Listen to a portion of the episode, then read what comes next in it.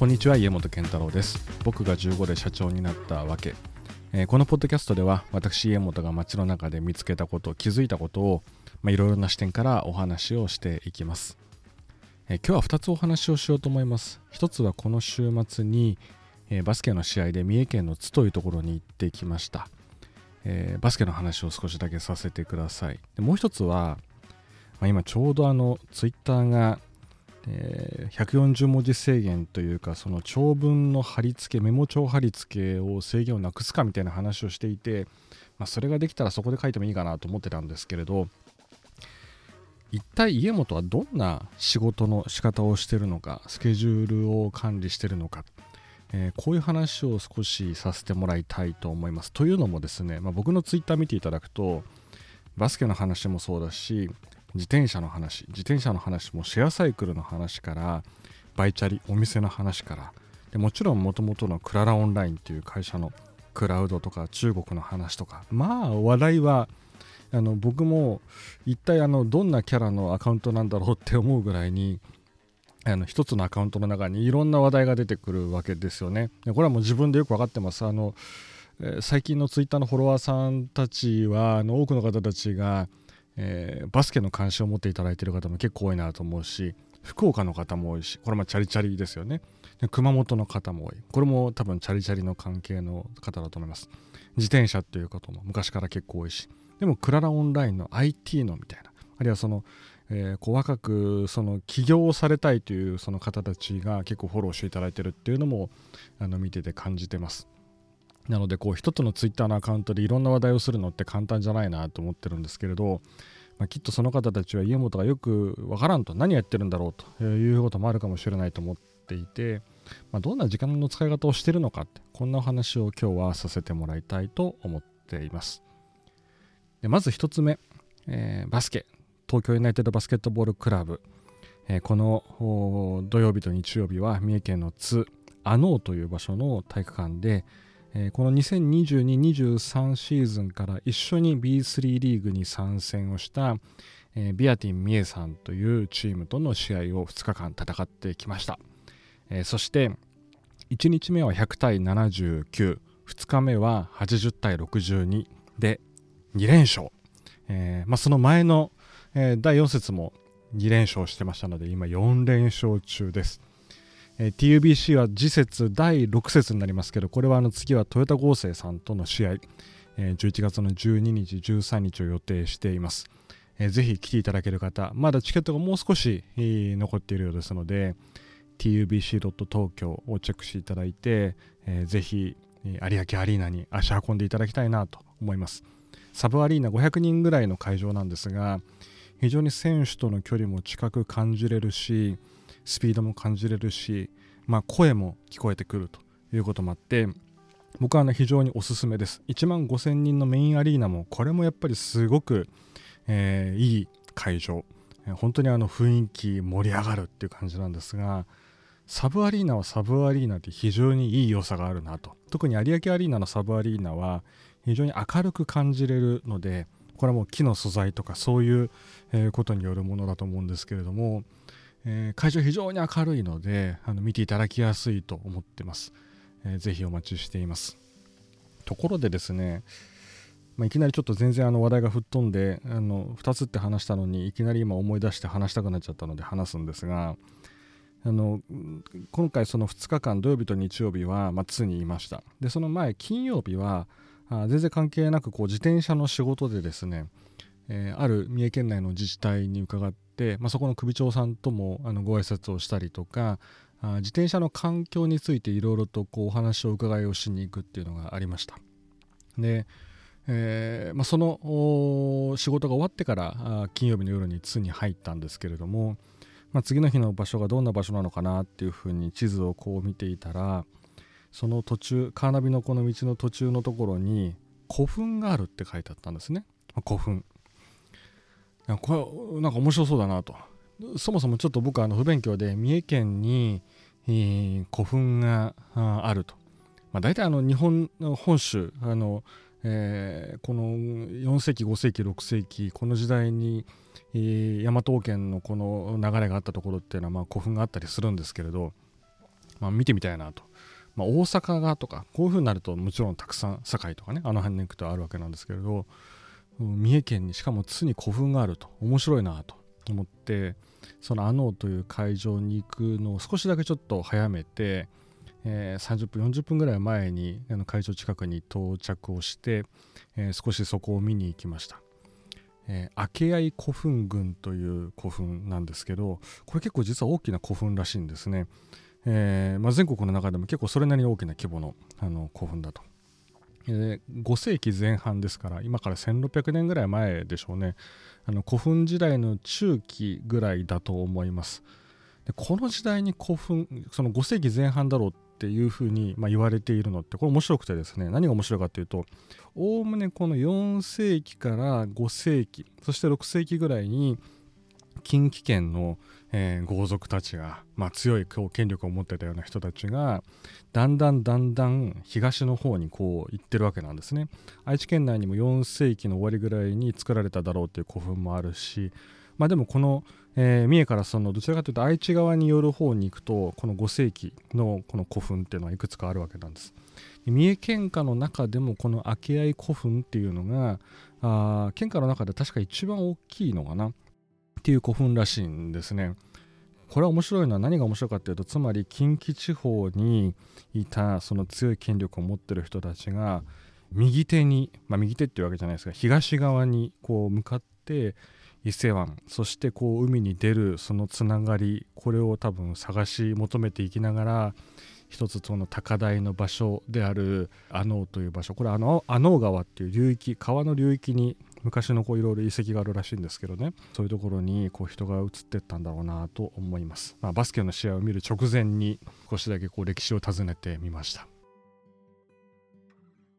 試合はあの先ほど申し上げたように2連勝でした。あのちょうど日程もうまく調整ができたので連続して、ま、会場に入ってかつ、え、カメラをやらせてもらって SNS の発信とかこういうのをあの一緒にやってました。まあ、本当はあのチームのフロントもメンバーもたくさん、えー、いるので、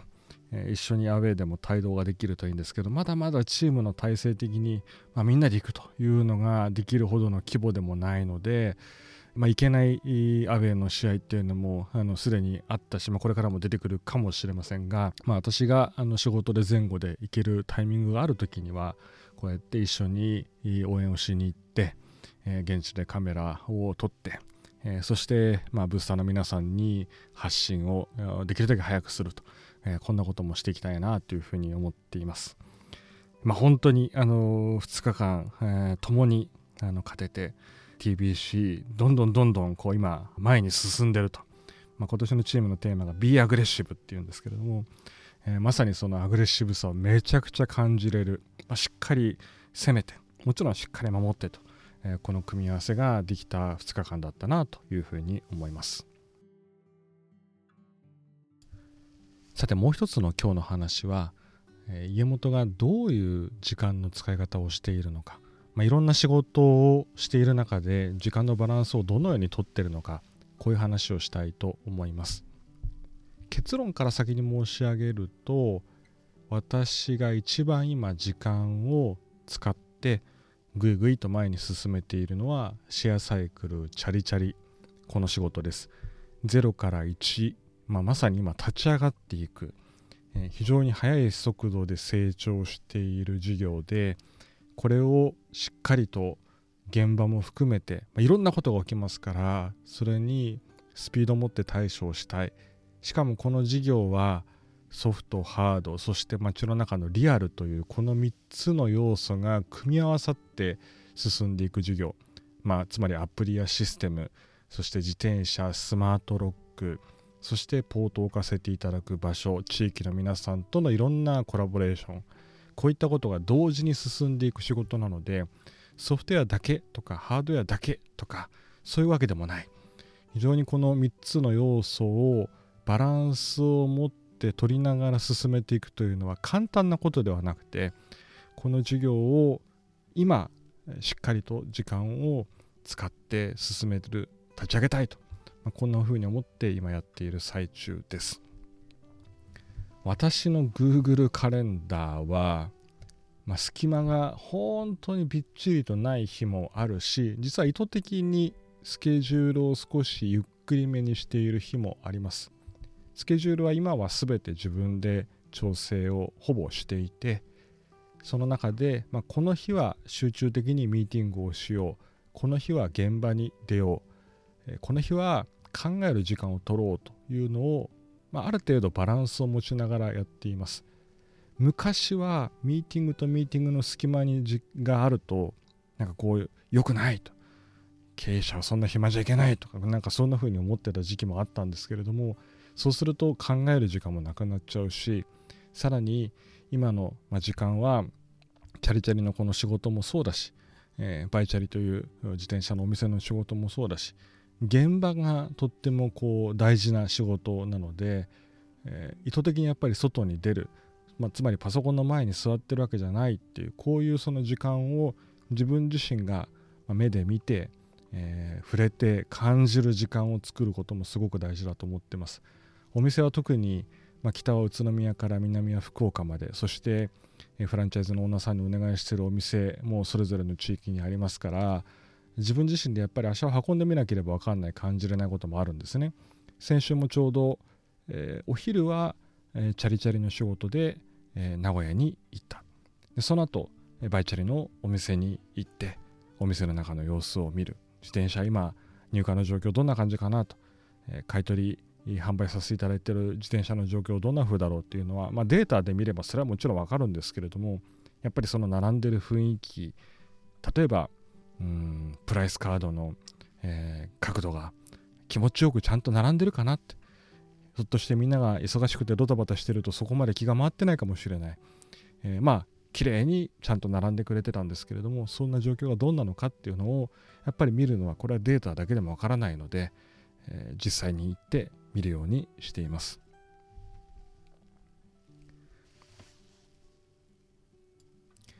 じゃあクララオンラインの仕事今どうしてるかってことなんですね。これはあの最初の創業して25年経ったうち最初の20年弱ぐらいはもうとにかく全てのメールを見ていなければ気が済まないサポートのメールお客様とのやり取りのメール細かな表現語尾伝え方大丈夫かと。お客様にアナウンスするやり取りのテキストも全部チェックすると、まあ、こんな性格でした。今じゃ信じられないですけど今は全部そこは任せてますが昔は本当に細かいところまで全部自分でチェックする、まあ、こんな性格だったんです。でもある時ふっと気づきました。もちろん物の本にはたくさん書いてあるんですよ。経営者っていうのは現場にしっかりと任せなさいって書いてありますよ書いてありますけどまあここを聞いていただいてる中でもし経営者の方がいらっしゃったらきっと分かっていただけると思うんですがそんなこと本に書いてあったって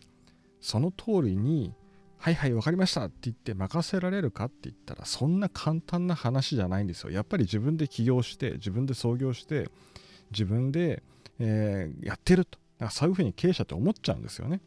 で思っちゃうからついつい何でも自分がそこは見るんだってそういうふうになっちゃうのかもしれません。確かにそれで大きくなって素晴らしい会社もありますよ。あの存じ上げてます。私たちのお客様の中でもいやうちの会社は5万円以上は全部社長決済だというふうにおっしゃられながらもものすごい大きな企業になられたお客様っていうのはいらっしゃいますが僕はそこまでの能力はないし時間もそういう使い方はできないしさらに言うと優秀なメンバーが入ってきてくれて、えー、そこでしっかりと任せたら結果を出してくれる。なんなら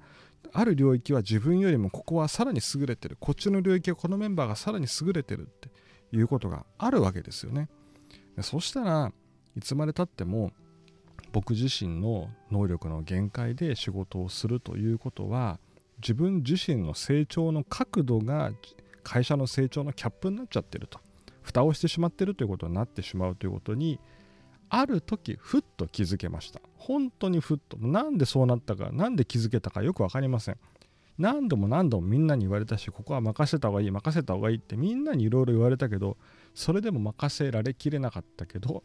ある時突然任せられるようになりました。なったから新しいチャレンジで、えー、自転車やるんだと、えー、自転車をもっともっとこう見直そうと、そしてそのシェアサイクル日常の移動を大きく変化させようと。街の移動の次の習慣を作るんだと。そういうことを言えるようになったしバイチャリという、リユースのこのスポーツのお店も今までは自転車は EC で買うものじゃないと。リアルなお店だと、えー、確かにそうだったかもしれないけどでも EC で選んでいただいてもちろんその後お店に来ていただくっていう動線もあるだろうしあるいは EC でそのまま本当にこうご購入いただくっていうこともたくさんあると。きっとそういうふうになるんだと。日本もそうなるよ、しかもその方が便利だというふうに思っていただけるお客さんもある一定程度は実はいらっしゃるはずだと。いうふうに思った結果やってきてちゃんとその結果も出てきたと思ってます。でもその仕組みを作って実際に動かしてくれてるのは優秀なメンバーたちなので僕は別にそこに細かいことにこれをどうしろああしろみたいなことを細かく言うことはありません。その戦略としてどっちのことを今年はやるんだこの3年間はやるんだこれを大切にしようということを具体的に言い続けることがあの僕の仕事一番大事な仕事だと思ってます。そのためにはもちろん細かなミーティング報告を受けるあるいは一緒に議論をする決断をするってことは大事ですけれどももう15分30分刻みのミーティングが朝から晩まで全部入ってますなんてことをしていたらいつまでたっても経営者の頭の中が整理されないまま前に進んでいかないと思うので僕は今こういう時間の使い方しっかりと自分自身の判断をする時間を作る隙間の時間をあえて作る外で、えー、自分が体を動かしながら現場と触れる時間を作るってこの3つのことを大事にしようと心がけています。また今日のポッドキャスト長くなっちゃいました。もう5分から10分がいいよって、えー、いろんな人たちにアドバイスもらったんですけどまあ、この2つのテーマを話すだけで軽く予定の時間をオーバーしてしまいました。短く話せる能力というものをこの後頑張って身につけていきたいと思います。うまくお伝えすることが相変わらず苦手ですが、まあ、このパッドキャストに今日もお付き合いいただいてありがとうございました。